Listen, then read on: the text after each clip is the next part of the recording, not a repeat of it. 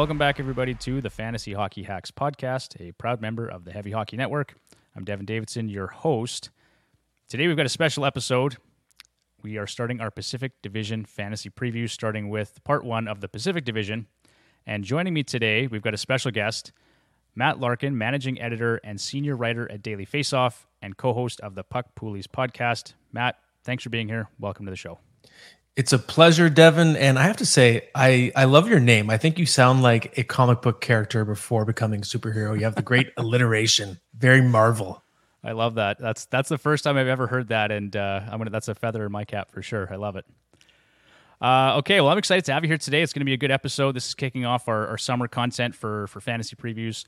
Um, this one should be fun. So we're going to cover off the Anaheim Ducks, the Los Angeles Kings, the San Jose Sharks, and the Vegas Golden Knights. Uh, as I was just mentioning to you a second ago, we'll go through some of the team stats, some of the schedule notes, additions, subtractions for each team, uh, and then maybe just a few little fantasy nuggets uh, to get our, our listeners through till their drafts this fall. So it should be fun. Absolutely love it. And uh, I'm deep in my fantasy ranking process. So all these names are fresh in my mind. So the, the timing is perfect to talk some fantasy at the moment. Yeah, I, I, love it. This is great. Um, I, have been following your content for quite some time. I, I, obviously appreciate what you do and all the stuff you guys do do over at uh, at Daily Faceoff is great. So this will be a lot of fun for me. Awesome. Uh, it's it's also very strange. Like I was saying, this is 116 episodes now, and this is the first one I've done without my co-host Bruce or any of the uh, the hacks on the show. So uh, if I have any jitters, that's why. This is very strange for me. Well, that's awesome. Well, I'll try to be uh, as good of a, a co-host or, or guest, I guess, but sort of substitute substitute co-host as I can be for you. I love it. Uh, before we get too far down the content here, I should just mention quickly that this episode is brought to you by Flaviar. Refine your palate with spirits from around the world. Sample and train your palate with curated tasting sets. Buy bottles at a discount and curate your home bar. Socialize and learn together with other members. Visit flaviar.com slash FHH today to save 10% when you sign up for a subscription available to our listeners in the United States, United Kingdom, and European Union. And so, with that, let's move on to our fantasy hockey preview for the Pacific Division. Basically, we're going to do eh, we do this every offseason. So, we're going to go through uh, each division, each team based on the results from the previous year, uh, as well as any changes that were made as a result of the entry draft or free agency. Uh, which teams improved, declined, or remained largely the same. Some team statistics, like I said, schedule notes, uh, and some fun projections. We're not going to go through every single one. So if you guys want projections for each player that we covered, make sure you go to our website, fantasyhockeyhacks.com. It'll all be available there later. And kicking things off, we're going to go to the Anaheim Ducks. So, eighth place in the Pacific Division last year, uh, 31, 37, and 14 record. In almost every major category, Matt, the Anaheim Ducks were a, an awful, awful team last year. Yeah, they were. And it was interesting this offseason to see Pat Verbeek flick a switch. It appears that's what he was doing, right? When he spends a lot of money to bring in Alex Killorn and Radko Gudas. It surprised me because to me, this is a team that's still pretty much at a ground zero in terms of its rebuild process. It didn't really show much progress last year. Some of their young players even maybe hit the wall or plateaued. So I was a little surprised to see the Ducks not just paying money for veterans, but giving term so that implies that they believe they're ready to start improving, and I'm a little skeptical. I, I would agree with that. Um, interesting notes or just some timely news. Troy Terry just signed his seven year deal uh, at $7 million. And to me, that seems like a, a great acquisition for the Ducks. Very, very team friendly, uh, especially with the cap going up in the next couple years. Yeah, very good point. And I think Troy Terry, you know, he came down to earth a little bit last season after the shooting percentage really popped two years ago. I think it was 37 goals. I think what we saw from him last year was probably his true level, but still, if you can have someone who you can rely on for roughly 25 goals, 65 points, can play in your top six for years to come, got great hands, I think it's yep. a good player to lock up long term. Love it. Um, I just want to mention some schedule notes here quickly. So the Ducks have 11 back to back sets this season. That's tied for the sixth most with Boston, Dallas, St. Louis, and Vegas. Uh, 36 of their games, or 44%, are played on light days. That is the most among any team in the NHL this upcoming season, and that's kind of a, a it's kind of a frequent scheduling quirk with these guys. It's it's most fantasy managers know the Anaheim Ducks play a lot of games on on off nights, and so it really helps you to optimize the amount of games played throughout the season. Yeah, for sure. And you know what's funny? What stands out to me, the 11 back to backs, because Lukas Dostal, I think, is an interesting sleeper. John Gibson, we know Does he want out of Anaheim? Does he not? Maybe he does. And then he's backtracking when teams aren't making offers. So he has to save face. But either way, we know that he has sort of fallen on hard times as a goaltender in Anaheim. And Lukas Dostal, I think, is going to put the pressure on this year. And just seeing the 11 back to backs, to me, that says, okay, we're guaranteed already 11 Lukas Dostal starts on paper. And that's intriguing to me because I think he has a lot of potential. I think he is their number one goalie of the future. I would absolutely agree with that. So, how would you handicap this? Do you think it's it's likely that John Gibson is is moved at some point, you know, in the next season or two, or is he just going to ride out his contract? How do you see that playing out? Well, it's funny, you know, the deeper we got into the offseason, it's similar to the Connor Hellebuyck situation, although, of course, John Gibson's not worth nearly as much. But as more and more teams address their goaltending, it sort of became clear to me okay, I don't think there's going to be a taker. He just has too much term left at a pretty high cap hit for someone whose performance has been subpar. And it's crazy. Five years ago, I thought he was in contention to become the best goaltender in the world, and it just hasn't happened. I do think he has the talent to excel with a change of scenery, but I just I think the contract at the moment is too prohibitive. So I don't know if we're going to see him move this season. Maybe we have to wait another year and maybe some more term is off that deal, and then finally it becomes palatable in a trade. Yeah, that sounds great to me. Uh, so, in terms of John Gibson for this coming season, let's just assume that he stays in Anaheim and not much changes. Uh, I agree with you. Lukas Dostal is the goaltender of the future and, and may see more starts this year. Um, I've still got Gibson pegged for 54 starts or a 67% net share. I think while he's there, they kind of have to use him and probably build up his value for a trade later on. Um, but I've only got him for 18 wins. Does that sound like a reasonable projection for you? Yeah, I think so. I still have the Ducks as the most likely team to finish in the basement of this division. Uh, I know they've added some veterans, and it'll be very interesting if Leo Carlsson ends up making this team. And the the floor theoretically could go up, but I'm still not convinced they're going to be a strong defensive team.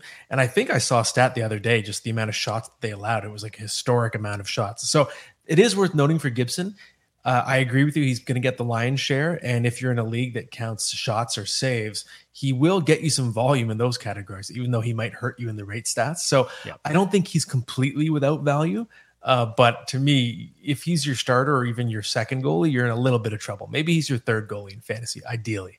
Yep, that's how I'd play it too. And, and two, in terms of value, it's where you can get him in the draft, right? Is he's going to be a late round pick, or, or maybe even a he could be waiver wire fodder, right? Mm-hmm, mm-hmm. Uh, let's talk about some of these key additions here. So you, you had mentioned Alex Killorn and Radko Gudas. I mean, I'll start with Gudas just because he is an absolute banger's beauty. Um, fantasy managers love this guy for the amount of hits he can dish out. So he he averaged uh, was it roughly four and a half hits per game, one and a half blocks, and over one penalty minute per game uh, the past three seasons. So very very helpful uh, and useful in in peripheral categories. I agree, and it's funny. I have been working on that final draft of my first version of, of my top 300, and I, I surprised myself by putting hmm. Gudas in the top 300. And my reasoning was, he's a guy who always gets you 300 hits, and that was playing what 17 minutes a game in yeah. Florida. With the Ducks, I could I think we could easily see 20 minutes, 19 minutes even. So if you're getting a couple extra minutes a game of Radko Gudas, to me, he is now your front runner to lead the NHL in hits. I think it's possible he gets 400. And a 400 hit player, that's a guy that can win you your category, especially if you're in a head to head league in any given week. In any given night, he can get eight, 10 hits. So to me, he's a difference maker, and the ice time, I believe, will go up. Yeah, I, I agree with that assessment. Offensively, probably not much there. I've got him for three goals and 20 points. Does that kind of sound like a reasonable range for you? Yeah, I think that's about right. I think 20 points might even be a little bit high. If you look at, you know, the pucks that were bouncing off him in Florida, well, those teams were really high offense, especially uh, the season before last, right? The Panthers were historically good, averaging more than four goals a game. So the Ducks aren't going to score that much. To me, I think 15, 18 points, probably a fair range for Gudas. Okay. And then his average ADP last year was around 135. That was in Yahoo and ESPN leagues. So I'd be curious to see how high or low he goes this upcoming season. Um, I, would say it could go a little higher just based on the fact that, like you said, he's going to get those top four minutes. Yeah, it's funny because I don't think, at least the leagues I play in, I don't see Gudas valued as a top 135 player often, but especially this time of year, the Yahoo ADPs are really wonky. They yeah. they sort of normalize around September October when there's a lot more leagues drafting. But this time of year, you can get one person that does something crazy in a draft, picks a guy as a joke, and it can it can pop in those ADPs. So I would say yeah. have to be careful looking at them this early in the summer because you do get some really strange results. You definitely do, no question. Uh, let's maybe stick with defenseman here quickly before I go back to Alex Killorn. So Jamie Drysdale, do you, do you see him popping this year? Like I, I know Cam Fowler's kind of the only option. They've got Olen Zellweger coming, um, but he also, he plays the left side, I believe, and, and Drysdale can play the right. So not really a threat there. But um, is Fowler going to get the lion's share of the power play time this year, or are they finally going to give Drysdale his chance on the, the man advantage? It's a good question, and I do think that Drysdale has sleeper potential because if you look at the the Ducks farm system, they have, like you said, Olen Zellweger and and Pavel Mintyukov as well. They have some really exciting young defensemen, and I almost feel like their presence or the the hype over them maybe challenging for roster spots has overshadowed the fact that Drysdale is a really good prospect too. He, of course, last season was right off with the injury he suffered, missed almost the entire year. But if we flash back to his draft year a few years back, people were hyping him up, not quite at Cale Makar level, but they were saying, hey, this is going to be an elite offensive defenseman in the NHL. And I feel like he's kind of forgotten. So a couple years ago, he crossed the 30 point threshold. He's still in his early 20s. So I do think there's a possibility for him to reestablish himself as the main power play quarterback. And I do like him as a sleeper this year for sure. Okay. I, the Ducks have done such a great job drafting defensemen the past number of years. I mean, you think about Shea Theodore and Brandon Montour and how those guys have all panned out. It's it's kind of crazy, actually. It's so true. And Hampus Lindholm as well. Yes. Yeah. He had a great season last year, too. Uh, okay. So Alex Killorn, he's the other addition here I want to talk about quickly. Obviously, career year in Tampa, 28 goals, 65 points, but there there is some cause for concern with him. Uh, he's he's kind of a it's an interesting situation because I think on one hand he's going to see more deployment. He's going to be put in a role where he's in the top six, probably gets power play time but all of his underlying numbers, his advanced metrics that we look at for regression suggest this guy's going to take a big step back. And so I, have got him at 24 goals and 55 points for this coming year. Uh, I'm just curious how you see him and and uh, what kind of projection you would envision. I think you've summarized everything with Killorn perfectly there, Devon. And to me, he's kind of a confounding player because I was often someone who was not on the Killorn train in Tampa Bay because he was always sort of outperforming his advanced metrics and you know lucky shooting percentages, all that kind of stuff. Now I feel like he after he signed that big money deal, he's landing on a lot of bust lists in yep. fantasy going into drafts next year, and I've almost gone full circle. I'm thinking, you know what? I think now he might actually be undervalued. He's going to be 34 years old. It feels like he's this declining asset. He left a great team, but like you said, his deployment maybe is going to go up He's going to be guaranteed in that top six. And I, I always say in fantasy hockey, money talks. And what I mean is when a team hands out a certain AAV to a player, it's basically, well, we have to play him now in a prominent role. Otherwise, we look like idiots. So we're paying Alex Killorn more than $6 million. Well, we're not playing him the bottom six. We'll be a laughing stock. We have to give him a shot probably all year long in, in that top six. So I think 24 goals, 55 points, that's sort of – more or less what he's done most of the time in Tampa. I think it's a fair uh, prediction because decline in supporting cast, increase in role. I think those two offset each other. Okay, perfect. Um, before we move on, I'll just ask you quickly, Trevor Zegras. I've got him for 24 goals and 73 points. How do you see his season going next year? Yeah, I think that's a fair projection. Uh, I was surprised to see him plateau last year and not really improve at all across the board in his production, but I'm still a big believer in the talent.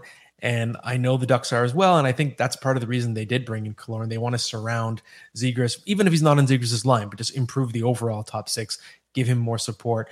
Uh, so I believe that uh, I'm looking at maybe a jump in 10 points. I could even see 15. I just think he's still a really special talent, has amazing vision, amazing hands. So yeah. 65, I, I think, was the range last year. I wouldn't be surprised if he actually jumped into 75 or 80 point territory. Okay. Uh, let's move on then to the Los Angeles Kings here. Had a very successful season last year, third in the Pacific, 47, 25, and 10. Uh, they were a top 10 team in goals for at 3.3, uh, 16th in goals against at uh, 3.10. Power play special teams were, were, great, fourth in the league at 25.3 in the power play, and then uh, well, PK wasn't so great at uh, at 75.8, but uh, power play was effective. In terms of the schedule, 12 back to backs this season, which is tied for the fifth most with Buffalo, Chicago, Montreal, New York, Philly, Pittsburgh, San Jose, and Toronto. And then 32 of their games, uh, or 39%, are played on light days. That is the third most among any team in the NHL this coming season. Um, I think they're going to compete again for the for the Pacific Division. They're going to be right there with with Edmonton and and uh, Vegas. Uh, it'll be interesting to see exactly where they finish. Some key additions this year. Obviously, they've had a fairly busy summer. Um, you know, bringing in Cam Talbots and and trading for Pierre Luc Dubois. Uh, I'd first like to ask you, what's your take on the PLD trade? Did you like because I kind of look at this and go, they traded away Gabe Vilardi, they traded away Iafallo, um, you know, they traded away Durzi to make room for PLD's cap. Like it just seems like they really depleted some of their depth that they had last season. So, but how do you view that trade? Yeah, I I agree that Dubois wasn't necessarily the ideal fit for LA because I think they were sort of adding to what was already an area of strength. So now they're three deep up the middle with Anze Kopitar, Phillip Danault, and Dubois, which is great, of course, but it does come at the price of some of their depth. And to me, what they didn't do was address their actual major weakness over the summer, which was goaltending. So you're bringing in Cam Talbot. He's 36 years old. When we know that names like Connor Hellebuyck were on the block and the Jets – have well they actually they made a trade with the LA Kings. So we know the Kings had the horses to make that type of deal, right? It was right there. To me, I was a little surprised that the Kings went that way and they went cheap with their goaltending because to me, they have most of the pieces to be a, a top tier contender. And now, especially if you compare to Korpisalo, how he was down the stretch last year, you could argue the Kings are weaker in that. And I'm kind of thinking, come on, it was right there. There were a lot of goalies available, and you have to go for Cam Talbot. I thought that was an underwhelming decision. That said, we know the Kings, their farm system is still pretty robust. So I think part of the reason why they're willing to deplete their forward depth is that they're counting on some other guys to ascend. So, for example, someone like an Alex Turcotte, also Quinton Byfield, I think he's going to stick and be more of a lineup fixture even in that top six this year. Yeah, I'm excited to see what Quinton Byfield does. I didn't actually um, put out a projection for him just because I'm, I'm, not really sure what to expect. It's going to be based on what sort of deployment we see this fall. Um, so I'll maybe reassess that at some point. Speaking of their their prospect pool, I did want to talk about Brandt Clarke. So let's maybe start there. That was one um, that I want to talk about, and and he posted 23 goals and 61 points in 31 OHL games last year. So I don't know any defenseman in junior that puts up two points a game as a defenseman, right? It's just it's almost unheard of. But um, I've got him pegged for 35 points and seven goals in his rookie season. I've heard a few people suggest. Um, my buddy Ryan over at Puck Dynasty was saying he thinks Brandt Clarke could chew into Drew Doughty's power play time this upcoming season. I'm not sure that I buy that, but I'm very curious your take on Brandt Clarke and, and how does his rookie season look? Yeah, I think Devon, it sounds like we're on the same page again. And Brandt Clarke is absolutely one of my main sleepers for the year. I think his fantasy upside is massive. It would be higher if he was on a team that was a little bit more high flying than the Kings, but I still think nonetheless, especially because he has a lot of potential as a goal scoring defenseman. So I could even see him doing something like 10 goals, 40 points as a rookie. It's just a matter of can he stick with the team this time? He got that cup of coffee last year. So I'm reasonably confident that they are going to keep him up and activate that entry level or year one of his entry level deal. But it does come down to can he usurp Drew Doughty? I think he'd probably be starting on the second pair, but there's so many things that can happen. Drew Doughty had a major injury uh, not too long ago, right? So he's getting into his 30s. He could get hurt again. Either way, I think I believe in betting on talent. So if Brandt Clarke makes the team, I think he's someone you absolutely want to draft with a late round pick. Yeah, no question. I, I think there's some validity too that – maybe you do want to rest Drew Doughty a little bit. Like it's important for him to perform in the playoffs, right? He's got to be healthy, and so maybe even in the second half of the season, Brandt Clarke sees a little bit more power play time because if they're if they're winning and they're in a playoff position, maybe they just let the kid run a bit. Um, I don't know, but it, you know, we we also saw how effective Sean Durzi was. Uh, you know, when Drew Doughty did go down with injuries. So yeah, I'm very very curious to see what happens this year with Brandt Clarke. For sure, and and Sean Durzi, I know I know Arizona's in the Central now, but that's a sleeper to remember too. I think he has a lot of potential to uh, be a steal in fantasy drafts out there in Arizona. Well, since we're on that topic, I'll just ask you really quickly: Do you see him getting power play one? Is he going to split time with Valimaki? Like, what do you see happening in Arizona there? I think that Durzi will gradually overtake Valimaki. Uh, Valimaki is a talented player, but I think that Durzi, his ability to play both sides, gives him more versatility to be moved around. And I think he can be deployed similarly to how Jakob Chychrun was used as more of a shooter on the power play. So I think that Durzi will end up on PP1 eventually. Okay, I like it. Um, Cam Talbot. So you mentioned him earlier, and, and I, I agree. You know, 36 year old goaltender on the cheap. I don't think he's really much of an improvement over uh, Joonas Korpisalo, but I do have him set here for 49 starts and 35 wins. I think there's just that familiarity with Todd McLellan, and he did have some success under Todd McLellan while he was in Edmonton. So I think they're probably just hoping they can rekindle some of that magic. But uh, can you see 35 wins from Cam Talbot? I mean, they may split time with Copley too. So kind of how do you see the goaltending play out, and do you like the projection? I, I think maybe we're going to see a slightly more even share, but I do think there is an important connection to make there with McLellan, especially because the time in Edmonton, that was arguably Cam Talbot's peak, and he was a major workhorse. He played so many games when he was the number one in Edmonton. So, in theory, that could suggest that Todd McLellan wants to ride a true number one. But I just don't think Cam Talbot's body is up to the task anymore. To me, he's going to be more of a goaltender who maybe tops out at 40, 45 starts. And I think Pheonix Copley is going to get a pretty significant workload, especially the fact they gave him that extension. I know he was a late bloomer, but the extension was quite a vote of confidence. So I do I do agree Talbot is the starter. He's going to be the 1A. He'll play more, but I think it's going to be maybe 60-40. I don't think it's going to be a 70-30 type of split. Okay. Yep. Yeah, I agree with that. All right, let's uh let's go back maybe to PLD. So my projection for him this year is 30 goals and 65 points. Um, I kind of I'm, I'm curious how they deploy him because they've still got Phillip Danault there, and he's going to shoulder the bulk of the defensive assignments. I think so. Even though he's going to play in the top six, do, is it possible that PLD maybe sees some easier competition next season? Yeah, I think it's very possible, especially considering that you also have Andre Kopitar, who's another great center. So between Kopitar and Danault, there's so much defensive responsibility that would be taken off Dubois' shoulders. But on the other hand, you know, and I do think Dubois, there's going to be some hype around him because of the trade. But I think people forget that Winnipeg had great forwards for the entire time that Dubois was there. He had great supporting cast all around him all the time. He was always playing with high skill wingers there too. So I actually think from a fantasy perspective, it's more of a lateral move. So yes, more sheltered minutes, but then also more competition for ice time. Unless we see Dubois suddenly deployed on the wing, which he's played before, I know he prefers to play in the middle, but that is a sort of nuclear option that Tom McLellan could try to load up the top six more. But either way, I think overall lateral move, and I think he'll be at his normal level. So something, you know, 25 to 30 goals, 65 point range. I think that's a fair estimate. Okay, great. Uh, let's talk about Anze Kopitar a little bit. Um, I had to actually adjust my projection for him because I, looking at his numbers a little bit closer, um, there, there's his numbers are inflated in all five categories that I look at. So his individual shooting percentage at 16.6 was a five year high. His team's even strength shooting percentage with him on the ice was a five year high at 9.6%. Uh, his IPP, I think, was elevated. Uh, secondary assist per 60 was a five year high, and his power play shooting percentage was a five year high at 22.5%. So I've got him at 24 goals and 68 points. Do you think it's plausible that he surprises us all and, and posts another 75 point season or 80 point season? I think, given the fact that he's aging as well, I think staying relatively conservative with the projection makes sense. I will say, and and when Danault first signed, I sort of predicted that Kopitar was going to have a mini offensive resurgence because of the fact that he could focus more on offense. So I do wonder if the improved shooting percentages, especially at five on five, are the result of getting better looks and not always being out there shutting down the, the best players on the other team. So yeah. I think there's a little bit more sustainability than the underlying numbers might suggest. Also, just he's formed some real, really strong chemistry with Adrian Kempe, who has been quite the breakout goal scorer the last couple years. And even with Quinton Byfield playing the wing on that line, I was looking it up the other day. That line outscored opponents 31 to 11 last wow. year at five on five together.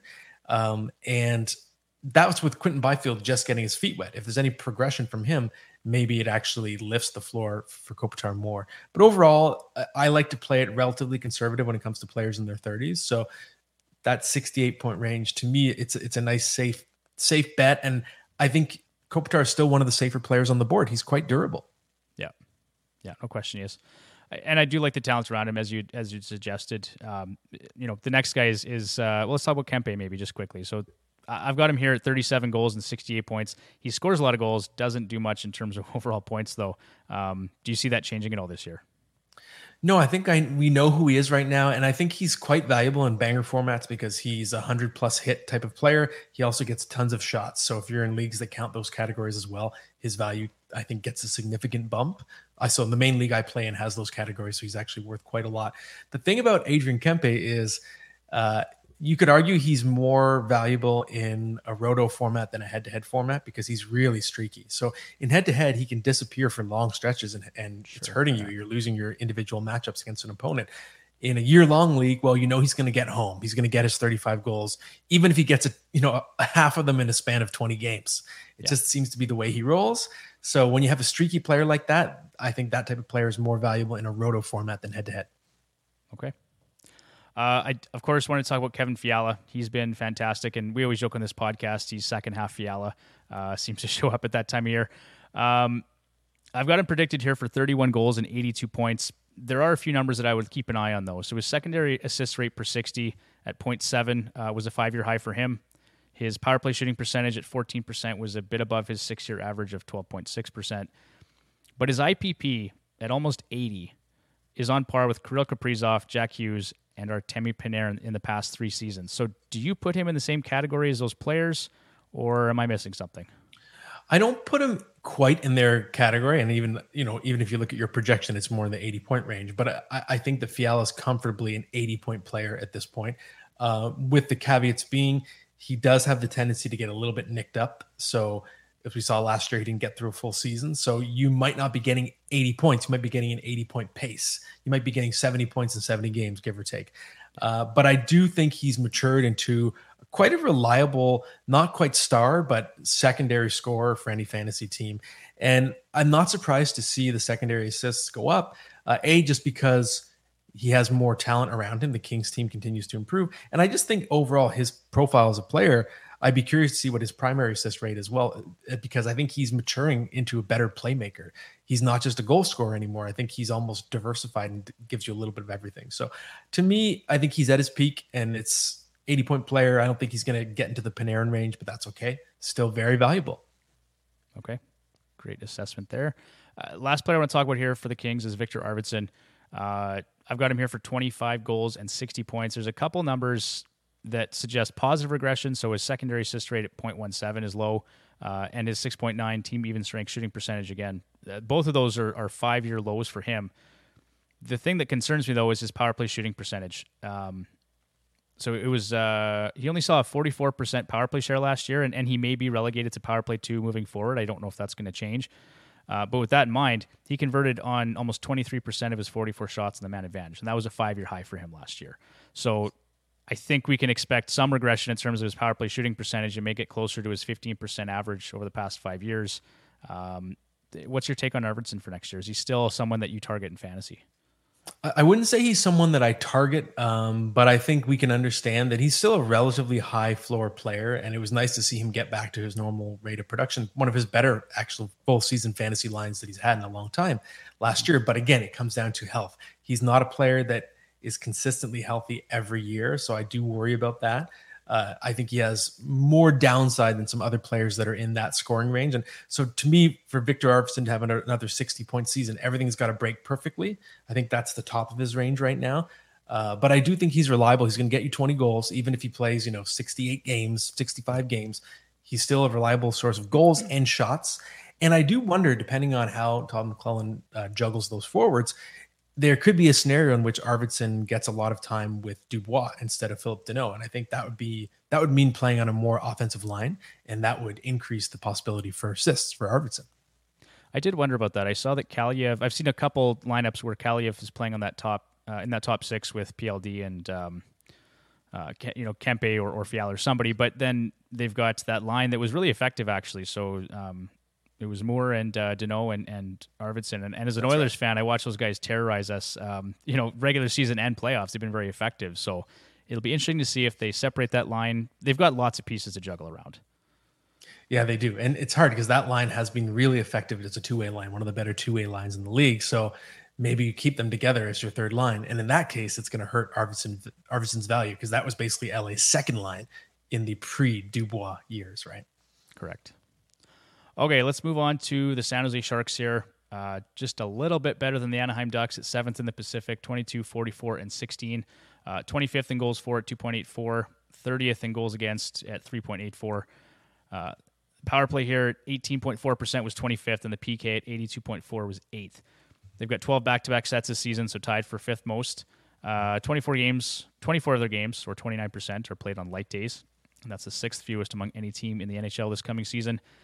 There was some offseason movement here, so they brought in Anthony Duclair from Florida. Uh, they signed Filip Zadina after his contract was bought out. Uh, Mackenzie Blackwood they brought in. Timo Meier, of course, left, went to New Jersey uh, in that trade, and then James Reimer left, left as a UFA as well. So my question is, do you think this team do they improve, or are they just kind of treading water at this point? Yeah, I think they're treading water. And you know, I should correct myself earlier when I was saying that the Ducks are my my pick to finish last. I still think Ducks are probably more likely seventh. I kind of was forgetting about San Jose, and that kind of is the point. This is one forgettable roster at the moment. I think they're absolutely barren. And if you look, the Will Smith pick, that was their highest pick since Brad Stewart in the early 2000s, I believe it was, or was it? No, no, it was late 90s. I think it was 25 years. I'm pretty sure Brad Stewart was 98, 98 draft, but at least two decades since yeah. the Sharks had a pick that high. And that just, to me, it's a sign of a team that needs to bottom out. And the hallmark of the Doug Wilson era was this team's always competitive. The players were proud of that. Right now, no, you don't want to be good. This team needs to be gutted. You need to be bad, bad, bad. And I think this roster is bad, bad, bad. It's going to get worse when they trade Erik Karlsson as well.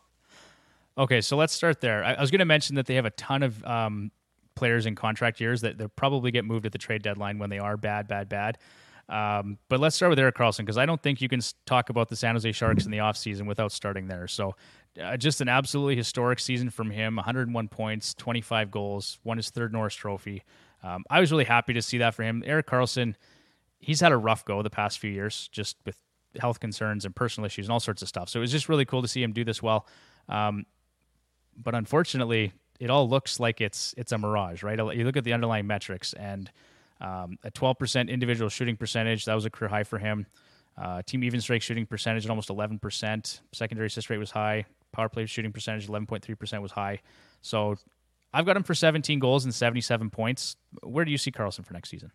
Yeah, that's pretty much exactly how I projected him. If, if you're you don't want to be the fool who picks him as the top defenseman off the board in the second round and you're projecting for another 100 points for so many reasons. So, first, of course, the underlying metrics showing he was playing over his head, but also just the fact that he was healthy, the fact that he played 82 games, he's 33 years old. That was a minor miracle. We cannot count on him to play a full season again, given his age and his very detailed injury history.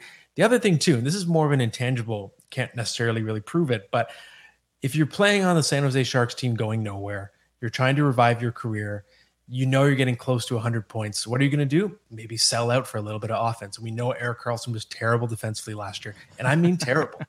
And I do wonder if he was cheating a little bit to get to that century mark, and it led to a bigger pop in his numbers than what you might see, even if he's healthy on another team that actually is playing to win. So everything about that season to me felt artificial good on him for accomplishing it. Absolutely, he's going to be a Hall of Famer, but I do not think that is a repeatable season at all.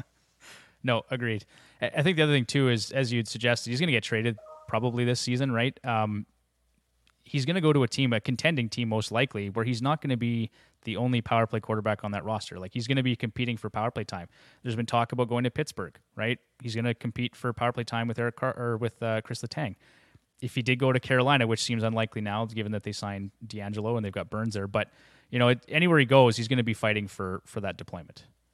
It's true, and that's why I've always found the Pittsburgh fit really strange. It's like they already have a top end right shot power play quarterback who is borderline Hall of Fame as well. It's like I, I, you have an Erik Karlsson, not quite, but you almost do. That's like yeah. the one thing the Penguins don't need. It just it's an odd fit to me. I would agree with that. Uh, let's talk about goaltending here. So, how do you see the split happening for next season? They've got Kaapo Kähkönen and now Mackenzie Blackwood. I think there's maybe some potential with Blackwood if he can actually stay healthy. That's always been his concern. Um, but he didn't play great on a very good New Jersey team this past season, right? So I don't know really what to expect from him in San Jose. Yeah, it's an interesting uh, reclamation project because it's it's crazy to think just a couple years ago Blackwood is one of those goalies that was in the discussion for a future Olympian. He was on that fringe when there was that list of I think it was six goalies that Canada was watching closely. Yeah. Uh, I do think, at least from people I've talked to, I know that the San Jose Sharks are very high on Mackenzie Blackwood, and they feel like he's kind of a hidden gem that they can unlock. So yes, the potential's there, but he has not shown, he has not reached it uh, since really he first broke into the league with the Devils. Now he's going to a much weaker team. He's already had some confidence problems. He's had some health problems as well. So to me, I'm not overly excited about his fantasy potential. Uh, I think we're looking at a, an actual duel between him and Kaapo Kähkönen. I think it could be an equal split, or it could be whoever outperforms the other is going to win the job. I think it's it's set up for them to kind of go at it and see who can be the better goaltender. Okay, I like that. Yeah, I had them at a, a 50% net share. Just that's at least to start. And like you said, they may have read the hot hand. I can see that for sure. Okay. Uh, who else did I want to talk about here quickly? Uh, Tomas Hertl. so probably the the number one fantasy asset for the San Jose Sharks right now. I've got him projected here for 27 goals and 69 points. As you'd said, it's not going to be good in San Jose, but someone's got to put up some points, and I think Hertl's going to get the bulk of those offensive zone starts. Um, it is worth mentioning too that last season he saw his lowest individual shooting percentage at 12% since 2016 2017 um, and his percentage was down in the power play as well just 12.5% on 48 shots. That is the second lowest rate over the past five seasons for him. So he usually converts at about 17 or 18% of the power play. Um, so I, am not expecting big big numbers from Hertl but does 27 goals and 69 points sound reasonable yeah, I think that sounds just about just about right. And I think if you look at him and Logan Couture, they're basically the same player right now. They can give you 25 goals, a pretty good helping of shots, maybe 60, 70 point range. So it is a reminder that it's not completely barren out there. There are a couple reliable veterans. If you're, if, if the only thing is if you're in a league with plus minus, you have to be willing to take a hit with those guys. But if you're comparing Hertl and Couture, to me, just the fact that Hertl is younger, that kind of breaks the tie for two players with a really similar statistical profile. So uh, I do think that's a very accurate projection for Hertl. Yeah, Couture is one of those guys I've just sort of put on my my do not draft or my fade list over the past few seasons. I, I don't have a lot of time for him anymore, but uh, Anthony Duclair, that's another guy that I'm I'm kind of interested in because he's shown at times he can be a very useful fantasy asset. Um, depending on deployment and line mates and stuff like that. Obviously, it seems like everyone that goes to Florida puts up points, regardless of who you are. Uh, but Duclair now he's he should get more time on ice, right? He should see more power play time. He should see just just more of everything. Um, I've got him at 27 goals and 60 points. Obviously, coming off a major injury from last season. Where do you see Duclair for next year? Uh, I do think that Duclair is an interesting sleeper. I'm I'm not that optimistic. I think that would be if everything goes perfectly for him. We still have to factor in the injury history and the weaker supporting cast overall, and just weaker team, weaker team system because Florida was such a, a juggernaut, right? Yeah. Uh, but to me, my projection for him is more 20, 25 goals, 40, 45 points, which would still be a solid season if you're filling out a deeper lineup.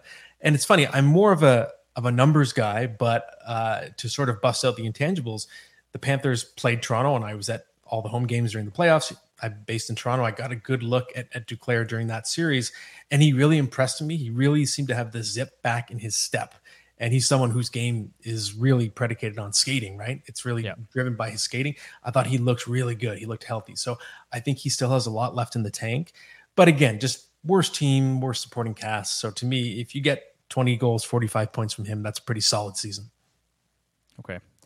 Um, I want to talk about Alexander Barabanov as well. So it just looked like eh, 29 years old. He's entering his fourth season with 160 games played. So he's kind of approaching that breakout threshold of 200 games. Um, he posted 47 points and 15 goals in 68 games. So that's a 57 point pace. Um, so he showed that he can be a, a, capable top six option at times. But now there's a lot more competition in San Jose, right? You've brought in Zadina, you've got Duclair there.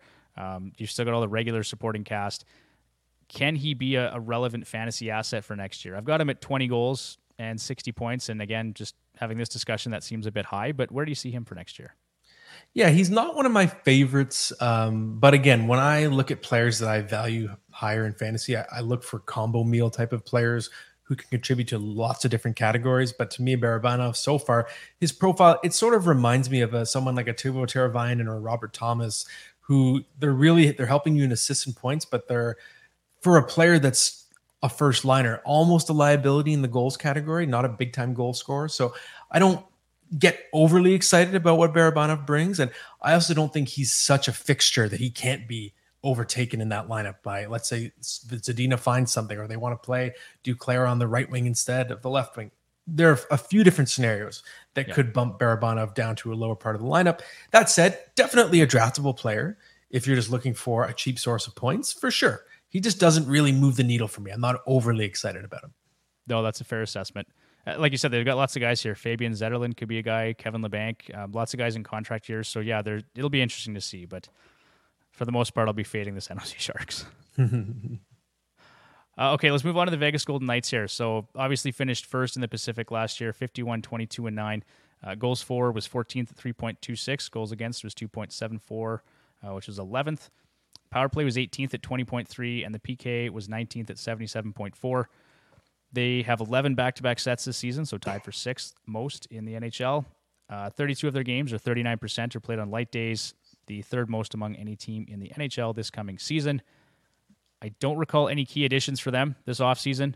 Um, but Reilly Smith did leave, being traded to Pittsburgh. So, in, in your opinion, did this team improve, decline, or or stay relatively the same? I would say overall fantasy value relatively unchanged. Looking at, at the group, but I guess before we get to the fantasy, I'd say overall, yes, the Golden Knights relatively unchanged, and they sort of remind me of the Kings in the 2010s, who kept almost their entire lineup together following their Stanley Cup win. Most of this team is intact, other than, like you mentioned, Reilly Smith. But I think they're still built to be contender. They're definitely a win now operation. They're built that way. They know what they're doing. They don't care about prospects or first round picks. They just punt those things. But the majority of their core, they have enough players in their prime. They don't have very many players younger than 23, 24 that are coming up to help. So this is it for the next couple years. Uh, but overall, in the present, I'd say the value is relatively unchanged. Yes. Okay. Um, I, am going to start with Jack Eichel here, just because I think he finally finally got to play in the playoffs, which was great. Uh, he actually did he did fantastic. Um, I've got him projected here for 30 goals and 82 points next year. Does that seem reasonable? I mean, given his health and he can if he can stay healthy. Yeah, and I think the further he uh, gets removed from the disc replacement surgery, the healthier he gets. It's still worth noting that he got dinged up last year as well. So I would say that he has more injury downside than a lot of other point per game players. But overall, I think people forget that Jack Eichel still, you know, he's only in his mid 20s. He still has a lot of upside left in his game. I think he can live at this level for several more seasons. So, yes, I think he can be a point per game player and give you a healthy shot total as well and looking at his numbers again, I think he's he's going to see some more power play goals this year too because he converted on just 4.7 percent of his power play shots, 42 shots in the power play last year. Um, that's his lowest over the last five years. So I, I, expect to see more power play goals from him. I, I agree. Sorry about this, Devon. My camera, I just uh, got an Adobe update and I oh, tried oh, nice. to cancel it, and it made me move my my camera a little bit here. I apologize there, but no, I I agree, and, and just I think that Eichel now that there's confidence uh, in his overall health. I think they know they can lean on him a little bit more now, and I could see even an increase in his ice time. So I do think we're going to see just more opportunities, ideally closer to a full season. And we haven't had that true sort of signature season from Jack Eichel yet. He had the 90 plus point season in Buffalo, I believe it was several years ago now, right? But um, I still think he's got one of those in him if he can just get through a full 82 game season for once. Uh, obviously, he played great with Jonathan Marchessault and Ivan Barbashev in the postseason. Um, so, do you think there's going to be some spinoff? Will that chemistry carry through to the regular season? Do you expect to see those guys play together uh, at least to start the regular season?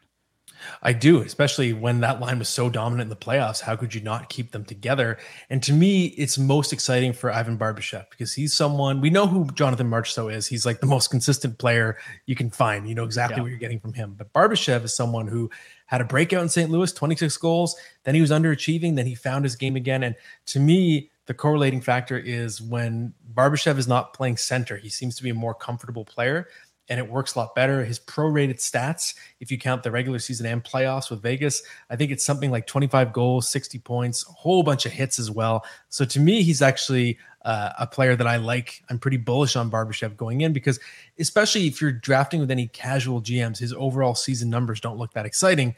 Right. But if you're more of a gamer GM, you can look deeper and know that he was a much different player once he became a Golden Knight. He's still in that exact same role. So I, I like what he can do this season. Yeah, he played at a 67 point pace during the Stanley Cup run, so he was very, very effective for them. Um, I have a couple concerns with Barbashev. So his shot volume is, is a concern at 1.5 shots on goal per game. Obviously, we all like volume shooters if we get them. Um, his shooting percentage at 21.7%, uh, a little bit high.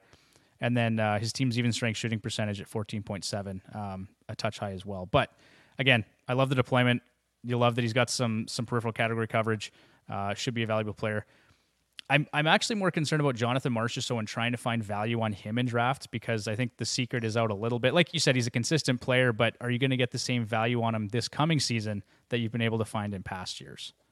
Yeah, it's a good question because there's always the recency bias when someone has a magical playoffs, right? So yeah. it does feel like he's not going to be someone you can just sort of slip by as easily.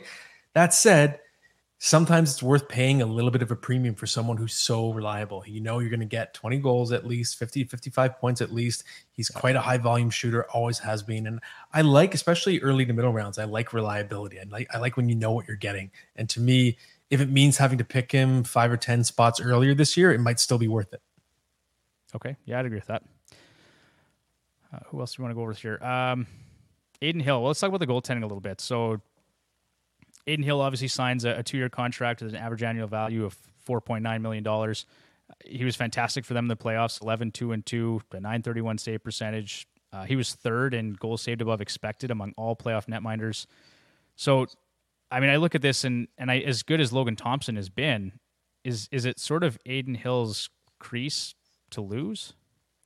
Yeah, and that goes back to the money talks discussion I was mentioning before. Just based on the contract that he's been given, he's being given, if not number one elite starter money, it's definitely 1A money at the very least. So, again, when he leads you to a Stanley Cup, it would be an absolute slap in the face to start Logan Thompson on opening night, right? So, Adin Hill, yes, absolutely. He's the 1A right now. And the sample size in his career has not been big, but he's been mostly an effective goalie. Even going into last year, he had a lot of potential as well. Yeah.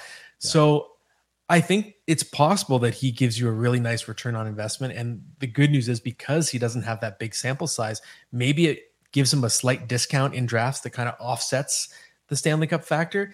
At the same time, this is the weird kind of catch 22. The very fact that Adin Hill exists is a threat to Adin Hill. And what I mean is, Adin Hill is the poster child for the fickleness of goaltending. And when a player like Adin Hill can come out of nowhere and become a starter when he's not even the starter at the beginning of the Stanley Cup playoffs, it means that type of player A can crash back to earth just as quickly, or B be usurped by another Adin Hill, in this case Logan Thompson. So you do have to be careful with those fickle goaltenders, and that's why in my own rankings. I find my goaltenders tend to be lower than everyone else's because it's just a crapshoot. This position is a damn crapshoot. You had sure Sergei Bobrovsky and Adin Hill, both goalies in the Stanley Cup final, weren't even the friggin' starters on their own teams in April. It's ridiculous. There you go.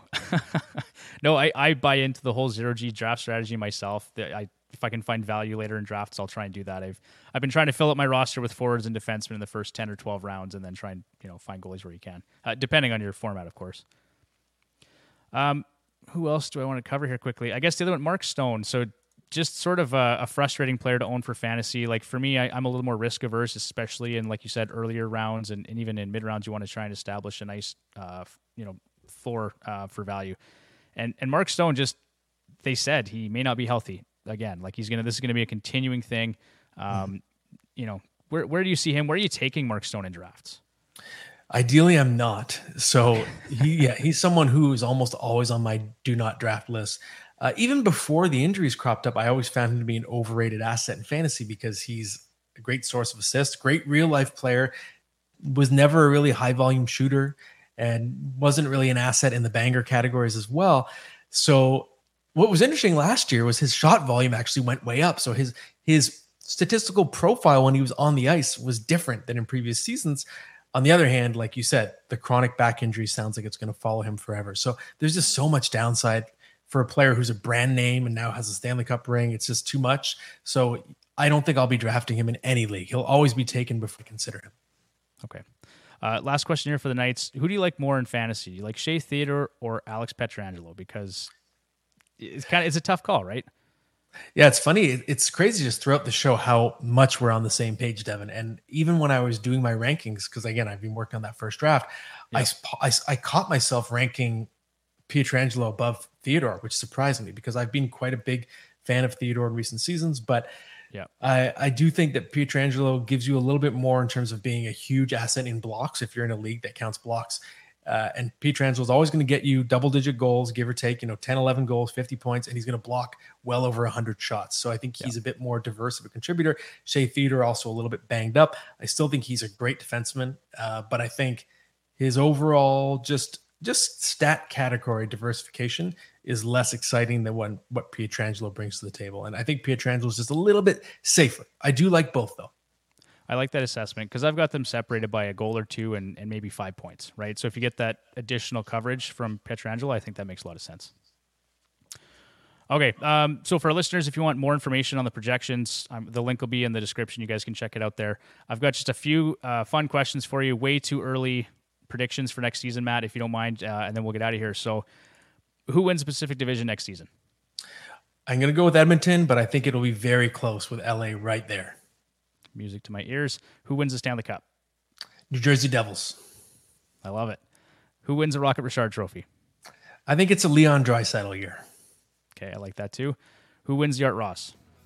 I'm going to be boring. Connor McDavid could miss 20 games and he'll still win it. uh, who wins the Norris Trophy? Uh, I think it's a Cale Makar bounce back year, but I also would keep my eye closely on Miro Heiskanen. Okay. And who wins the Vezina Trophy? Ilya Sorokin, but also watch out for Jake Oettinger. Okay, like that one too. Uh, well, Matt, thank you so much for jumping on today. We're right up against it for time here, so uh, I appreciate it. Uh, where can our listeners find you? Well, thanks so much, Devon. It's a pleasure to be on. You can find me on Twitter at mlarkinhockey and on dailyfaceoff.com with content uh, all throughout the summer. Fantastic. Uh, thanks again for being here. For our listeners, if you want to find us on social media, um, on Twitter, or I guess X now at FH Hacks, uh, on Instagram at Fantasy Hockey Hacks. We're also on threads. And like I said, check out the website, fantasyhockeyhacks.com. Thanks, Matt. Take care. Thank you.